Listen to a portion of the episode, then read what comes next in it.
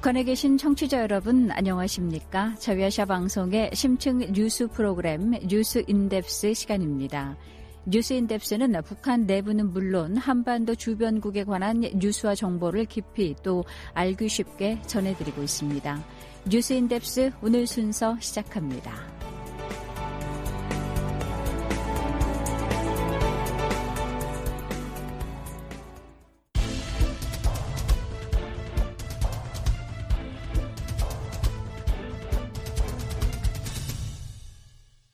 북한 뉴스를 깊이 있게 전해드리는 심층 보도 시간입니다. 윤석열 차기 한국 정부의 출범을 20여일 앞두고 한반도 긴장이 점차 고조되면서 윤석열 당선인은 남북 관계를 어떻게 풀어나갈지 관심이 집중되고 있습니다. 윤석열표 대북 정책은 선 비핵화 후 남북 관계 개선을 골자로 한 이명박 전 한국 대통령의 대북 정책과 유사할 것으로 예상되는 가운데 북한 전문가들은 북한을 비난하면서 그들이 요구에 응하기를 바라는 것은 모순이지만 대북 군사적 압박 외에는 다른 선택지가 없다고 평가했습니다. 윤석열 차기 한국 정부의 대북 정책 평가 박수영 기자가 들어봤습니다.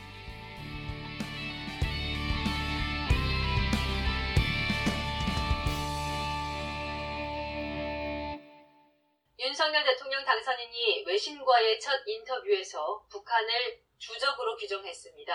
윤석열 당선인은 최근 미국 일간지 워싱턴 포스트와의 인터뷰에서 북한을 한국의 주적으로 규정하고 핵실험 대륙간 탄도미사일 발사 유해를 북한 스스로 파기한 것에 우려를 표명하면서도 인도적 지원 가능성을 열어두는 투트랙 대응, 즉 압박과 제재 병행 기조로 접근하겠다고 밝혔습니다. 이에 전문가들은 윤 정부의 대북 압박책과 회유책은 균형을 잡지 못하면 자기 모순이 될 수 있다고 지적했습니다. 정성장 세종연구소 북한연구센터장은 자유아시아 방송에 윤석열 차기 대통령이 북한을 주적으로 규정해 남북 간 적대감을 키우면서 북한이 대화에 응하면 인도적 지원을 하겠다는 것은 모순이라며 오히려 혼란을 야기할 것으로 내다봤습니다. 윤석열 당선인이 북한을 주적으로 간주하면서 북한에 대해서 인도적 지원을 또 할 수 있다는 입장을 보였는데 뭐 주적으로 간주하면서 어, 인도적 지원을 제공하겠다고 했을 때 북한이 그걸 받아들일 수가 없죠. 그리고 또 북한을 주적으로 감지하면서 북한과 대화하겠다는 거, 그 자체가 모순이 되는데, 이렇게 이제 모순된 접근법을 가지고 있다는 거, 그게 상당히 좀 앞으로도 많은 혼란을 가져올 것으로 예상이 됩니다.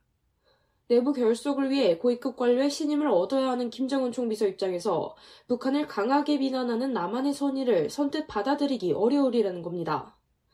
미국 랜드연구소 브루스벤의 선임연구원은 남북관계 정상화를 위해 북한의 선 넘은 도발을 억제할 필요는 있지만 대북 정책의 균형을 맞춰야 한다고 강조했습니다. 윤석열 정부가 당근과 채찍 접근 방식을 취했으면 합니다. 다만 당근과 채찍 방식은 균형이 맞아야 한다고 생각합니다.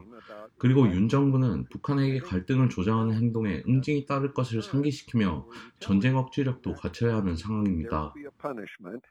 한편 미국의 정책연구기관인 미국 진보센터의 토비아스 해리스 선임연구원은 북한의 핵미사일 기술 고도화로 완전한 비핵화가 이미 어려워진 상황에서 윤 당선인의 대북 접근법은 장기적인 남북 관계까지 고려하지 못하고 있다고 꼬집었습니다. 현재로서는 완전한 비핵화 혹은 한반도 긴장 완화도 불가능하다고 생각합니다. 이런 상황에서 강경파에서 대북 압박을 예고한다면 북한과의 장기적인 문제를 해결하기는 더 어려워지리라 봅니다. 즉, 대북 군사적 압박으로 단기적인 안보 문제는 해결할 수 있겠지만 윤석열 차기 정부도 장기적인 접근 방식에 대해 생각해 볼 필요가 있다는 겁니다. 그러나 윤석열 차기 정부의 대북 정책에 선택지가 많지 않다는 평가입니다. 문재인 대통령의 대북 포용책으로 북한이 핵미사일을 개발할 시간을 벌어줬을 뿐 아니라 남북 관계는 오히려 경색됐기 때문에 한국 차기 정부는 북한의 핵 위협을 억제하기 위해 강경한 태도를 보일 수밖에 없다는 겁니다. 박원곤 이화여대 교수는 문재인 정부의 지난 5년은 남북 관계에서 주도권을 완전히 북한이 갖게 만들었고 남북 관계는 북한이 좌우하는 병리적 관계가 됐다며 윤 정부의 실질적인 정책 운영의 공간이 거의 없다고 평가했습니다. 미 헤리티지 재단의 브루스 클링너 선임 연구원은 문재인 정부와 다른 대북 정책이 성공을 장담할 수는 없어도 현 상황에서 더 나은 선택지가 되리라 전망했습니다. 저는 윤 당선인이 이전에 미국이 그랬듯 많은 제약 조건에 직면하리라 생각합니다. 북한 정부는 탄도미사일이나 핵실험을 하지 않겠다던 모라토리엄을 준수하지 않을 뿐더러 그들의 대량 살상 무기 프로그램을 포기할 의사가 전혀 없는 것 같습니다. 현재 북한은 남한과 미국과의 협상은 고사하고 어떤 종류의 대화도 거부하고 있습니다. 미국 브루킹스 연구소 한국 석좌인 앤드류 이어 미 가톨릭대 교수도 자유아시아 방송의 서면을 통해 윤 정부가 한반도 긴장을 고조시키지 않고 북한의 도발을 억제할 수 있는 방법은 거의 없다며 윤 정부는 한미 동맹을 강화하고 미국 폭격기나 항공모함 같은 전략 자산 배치를 요구할 것으로 전망했습니다. 클링느 선임연구원도 윤석열 정부 출범 이후 대북 압박을 위한 한미 동맹은 더 강력해지리라 내다봤습니다. 만약 북한에 추가 제재를 가하지 않더라도 윤 정부는 최소한 기존의 제재를 더 확고하게 시행하기 위해 미국 및 다른 회원국들과 협력할 가능성이 훨씬 더 높습니다. 또 전반적으로 윤 정부는 2018년 이전 군사훈련 수준으로 복구하는 데 동의하고 전략 자산을 배치할 것을 요구하리라 예상합니다. 그러나 베넷 선임 연구원은 강력한 군사적 압박에는 동의하지만 북한이 스스로 대화에 나올 가능성은 낮게 평가했습니다. 김정은 총비서가 협상장에 나오기를 기다릴 수 없습니다. 그러지 않을 것이기 때문입니다. 따라서 한국이 해야 할 일은 먼저 제안하는 겁니다. 한국은 남북 간 협의에서 주도권을 잡아야 하는데 만약 윤 정부가 주도권을 잡지 않는다면 남북 협상은 또다시 실패로 돌아갈 겁니다. 군사적 압박만으로는 북한이 대화에 나서기를 바랄 수 없으므로 한국 정부는 북한이 무엇을 원하는지 분명히 밝혀야 한다는 겁니다. 한편 대북 전단금지법이 남북 관계에 또 하나의 변수가 될 수 있다는 전망입니다. 한국통일부 장관으로 내정된 권영세 의원은 평소 대북전단 금지법으로 인한 형사처벌이 헌법상 위반이라는 소신을 밝혀왔기 때문에 대북전단 금지법이 폐지될 가능성이 제기되고 있습니다. 앞서 권영세 통일부 장관 내정자는 최근 기자들과의 인터뷰에서 대북전단을 자유주의적 관점에서 봐야 하는데 이 부분을 법으로 규제하는 것은 헌법적으로 문제가 있다며 폐지를 주장했던 기존 입장을 재확인한 바 있습니다. 정성장 센터장은 한 번 중단됐던 대북 전단 살포가 재개되면 북한에 더 큰 반발감을 살 수 있다고 지적했습니다. 권영세 통일부 장관 내정자는 또 대북 전단 살포 금지법은 문제가 있다라고 그 법안에 대해서 비판적인 입장을 보였습니다. 그런데 만약에 그 윤석열 정부가 일부 탈북자 단체들의 대북 전단 살포를 다시 용인한다면은 접경 지역에서 군사적 긴장이 다시 고조될 뭐 가능성이 높고요. 이에 베넷 선임 연구원은 대북 전단 활동의 재개가 북한의 협상책이 될 수 있다고 말했습니다. 김정은 총비서가 외부 정보 유입에 매우 민감하다는 것을 종종 잊어버리곤 하는데 윤 당선인이 북한에 또 대륙간 탄도 미사일을 발사한다면 전단과 USB를 북한에 보내는 활동을 재개할 것이라고 말해야 한다고 생각합니다. 대북 전단은 단지 정보일 뿐입니다. 공격이 아닙니다. 무력 대응이 아닌데도 김정은 총비서는 이를 꺼려할 것이고 북한이 핵실험을 재개하거나 무력 도발을 계속하는 것을 단념시키기에는 충분하리라 생각합니다. 윤 정부는 이처럼 좀 더 온건하게 접근해야 한다고 생각합니다. 말하자면 코피 작전은 아니지만 잘못에는 대가를 치르게 하는 겁니다. 앤드류 이어 교수는 그동안 한국의 대북 정책은 관여와 압박 사이에서 갈등해왔지만 항상 둘 다 부족했다며 차기 한국 정부가 북한의 행보에 따른 정책 유연성과 개방성을 보여주기를 바란다고 밝혔습니다. 북한의 이딴 도발과 윤석열 차기 정부의 대북 압박 가능성으로 남북 간 긴장이 고조되고 있는 가운데 차기 한국 정부의 대북 정책은 단기적으로 군사 안보 문제를 해결하고 장기적으로 경색된 남북 관계를 풀어갈 수 있을지 주목됩니다. RFA 자유아시아 방송 박수영입니다.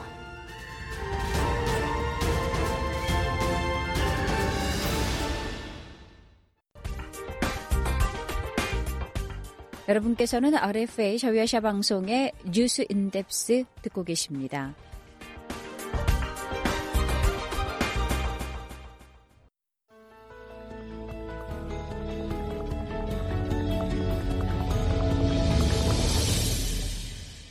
언론인이자 학자로서 북한 문제, 특히 경제 분야를 중점적으로 다뤄온 문성희 박사와 함께 짚어보는 북한 경제, 어제와 오늘 시간입니다. 문성희 박사는 현재 일본 도쿄에서 시사 주간지 슈칸 키뇨비 주간 금요일 기자로 한반도 문제를 주로 다루고 있고 2017년 도쿄대에서 북한 경제 분야 연구로 박사 학위를 취득했습니다. 이 시간에는 북한에 나타나고 있는 시장 경제 체제의 현황과 그 가능성을 짚어보고 개선돼야 할 점까지 중점적으로 살펴봅니다. 대담의 박정우 기자입니다. 북한에서도 저출산 현상이 심화한 것으로 나타났습니다. 문서희 박사님, 유엔 인구기금 보고서에 따르면 북한 여성 한 명이 자녀를 채 두 명도 낳지 않는 걸로 조사됐군요. 북한의 저출산 현상 얼마나 심각한가요? 네, 유엔 인구기금이 보고서에 따르면 북한의 합계 출산율은 1.9명으로 집계됐다고 하네요. 이는 말씀하신 대로 북한 여성 한 명이 평생 자녀를 채 두 명도 낳지 않는다는 것을 뜻합니다. 인구 유지를 위해 필요한 합계 출산율이 2.1명에도 도달하지 못하고 있습니다. 유엔 인구기금 보고서에 따르면 전 세계 합계 출산, 출산율이 2.4명, 특히 최빈 개발 도상국의 출산율이 3.8명이기 때문에 막 그것보다도 한참 낮은 숫자이죠. 2020년부터 2025년까지 북한 인구 증가율은 연평균 0.4%에 그칠 것으로 추산된다고 하네요. 정말 심각하다고 생각합니다. 솔직히 북한의 저출산이 이렇게 심각한 줄 몰랐어요. 다만 북한 당국은 이미 오래전부터 출산을 잔도해 왔습니다. 제가 1996년 고난의 행군 시기에 4개월 동안 북한에 체류했을 때조차도 북한에서는 아이를 많이 낳을 것을 잔도하고 있었습니다. 고난의 행군 시기는 먹고 사는 게 매우 힘든 상황인데도 북한 당국이 출산을 잔도하고 있었던 겁니다. 네, 물론 아사자가 느는 상황에서 출산을 잔도한다고 해서 얼마나 효과적이었을까 하는 생각은 듭니다. 1990년대 말경에 김정일 국방위원장이 새 쌍둥이들을 만나서 부모들을 칭찬한 그런 일화도 있습니다. 한꺼번에 세 명의 아이를 낳기 때문에 나라에 큰 도움이 된다는 것이죠. 북한이 국가적으로 출산을 잔도했는데도 현실은 여전히 심각한 저출산 상황이 이어지고 있다는 게 문제의 심각성이 있다고 봅니다.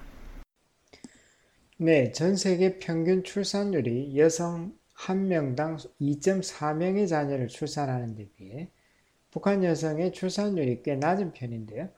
그렇다면 어떤 배경으로 북한 여성들이 출산을 꺼리는 걸까요? 네, 하나는 아이를 낳아봤자 키울 자신이 없다는 것이 있다고 생각합니다. 지금처럼 물가는 올라가는데 노임이 적거나 살아가는데 만족할 만한 자금을 확보하지 못한다면 아이를 낳고 키울 자신이 없지요. 이것은 뭐 북한 내만 한정된 상황은 아니긴 합니다. 제가 2011년 11년에 평양에 갔을 때도 평양 용한 접대원들과 얘기를 나누어 보니까 내 아이는 한 명밖에 없다는 것이었습니다. 2003년에 한 가정주부 집을 취재했을 때도 아이는 한 명이었습니다. 생각보다 저출산이라는 것을 피부로 느꼈어요. 접대원과 이야기를 나누어 보니까 교육비가 많이 든다는 것을 알 수 있었습니다. 예, 물론 학교는 무료이지만 예를 들어 아이를 무연수로 키우고 싶으면 좋은 선생님한테 개인적으로 교습을 받아야 하는데 예, 그건 무료가 아니라는 것입니다. 예, 각자 아이들한테 무엇을 시키고 싶은가 하는 것은 차이가 있지만 인류로 키우자면 역시 돈이 든다는 것입니다. 북한에서는 예술가가 되면 출세가 빠르지만 예술 분야의 좋은 대학교나 예술단에 들어가기 위해서는 전문 고등중 학교에 갈 필요가 있는데 거기에 가기 위해서도 여러모로 돈이 필요하다는 건 막 그런 이야기도 현재에서 들었습니다. 그러니까 생활에 여유가 없다면 아이를 한 명 키우는 것도 매우 힘든 것이 아닌가 그렇게 생각을 합니다. 그러나 수양이나 한국, 일본처럼 여성들이 일을 계속하고 싶기 때문에 아이를 낳지 않는 건 아니라고 봅니다. 육아는 타가소 등을 통해 비교적 국가 차원에서 잘 지원되고 있기 때문에 그런 이유로 아이를 낳지 않겠다는 여성은 드물다고 생각을 합니다. 그런 측면에서는 타가소가 직장 인근에 있거나 해서 여성들이 아이를 키우면서도 일을 할 수 있는 환경은 조성되고 있습니다. 다만 북한에서는 결혼을 한 여성들도 가정주부가 되는 것이 아니라 기본적으로는 일을 계속하는 경우가 많습니다. 네, 이렇게 출산율이 낮으면 노동력 부족 문제가 발생할 듯한데요. 네, 그렇겠죠. 심각하다고 생각합니다. 안 그래도 지금 북한 인구는 한국의 절반 정도라고 보는데 앞으로 저출산이 지속되면 노동력 부족 문제가 계속 발, 발생하겠죠. 노동력뿐만이 아니라 아마도 군대에 입대하는 인구도 적어지기 때문에 국방 측면에서도 북한 당국은 심각하게 여기고 있다고 봅니다. 네, 북한 당국으로서도 이렇게 출산율이 낮은 문제를 시정하려는 노력을 펼치고 있지 않나요? 이런 시책에 대해 북한 여성들의 반응은 어떻던가요? 아까도 이야기했듯이 출산율이 낮은 요인은 많은 아이를 낳고 키울 환경이 조성되지 않고 있기 때문이라고 봅니다.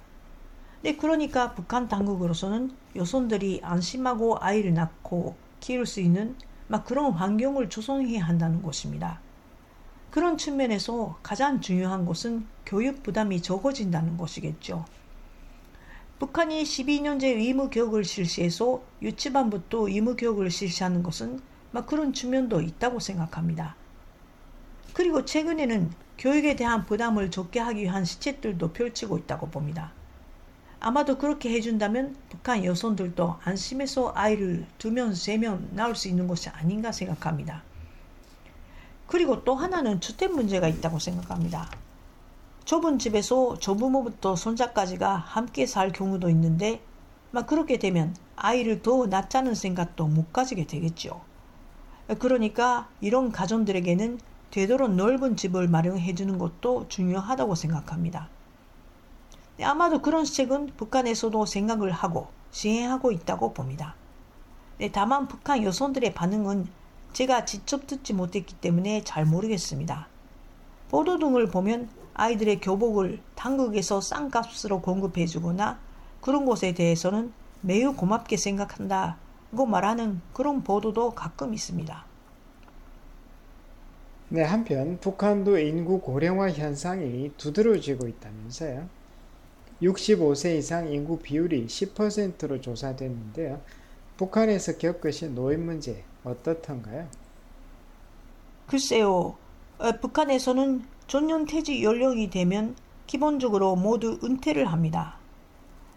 좀 전까지 자주 평양 지구에 놀러 오던 당일꾼이 갑자기 안 오게 될 때가 있었던데 아, 듣고 보니 전년 퇴직을 했다는 것이에요. 그러나 그런 분들은 국가에서 생활을 보장해 주기 때문에 별 걱정은 없다고 에, 없다는 것이죠. 에, 그러나 일을 하고 싶은 사람부터 보면 좀 더 일을 하고 싶다는 생각은 있겠죠. 고령자들은 고령자들끼리 모여서 야외에서 놀거나 낚시를 하는 모습, 막 이런 건 많이 보았습니다. 손자를 돌보는 것도 고령자들의 역할이죠. 물론 치매 고령자도 있다고 생각하지만 그런 현상은 바깥에 밝혀지는 것은 아니기 때문에 잘 모르겠습니다. 다만 고령자 시설이 있어서 일정한 나이가 되면 그런 곳에 들어가게 되거나 막 그런 현상은 없습니다. 근데 기본적으로는 가족들이 책임을 지고 고령자들을 돌보고 있었어요. 제 친구는 자간도에서 이제 은퇴를 한 부모들을 모시고 함께 살게 되었습니다. 그때 좁은 집에서 넓은 집으로 이사를 갔어요.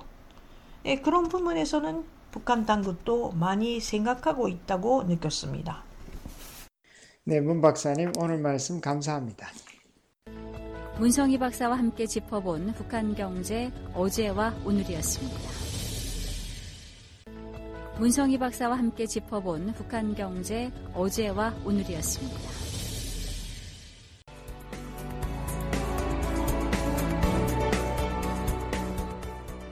네, RF의 심층 뉴스 프로그램 뉴스 인덱스 오늘 준비한 소식은 여기까지입니다. 다음 시간에 새로운 소식으로 찾아뵙겠습니다. 지금까지 기획 제작의 심층 뉴스팀 진행의 양윤정입니다.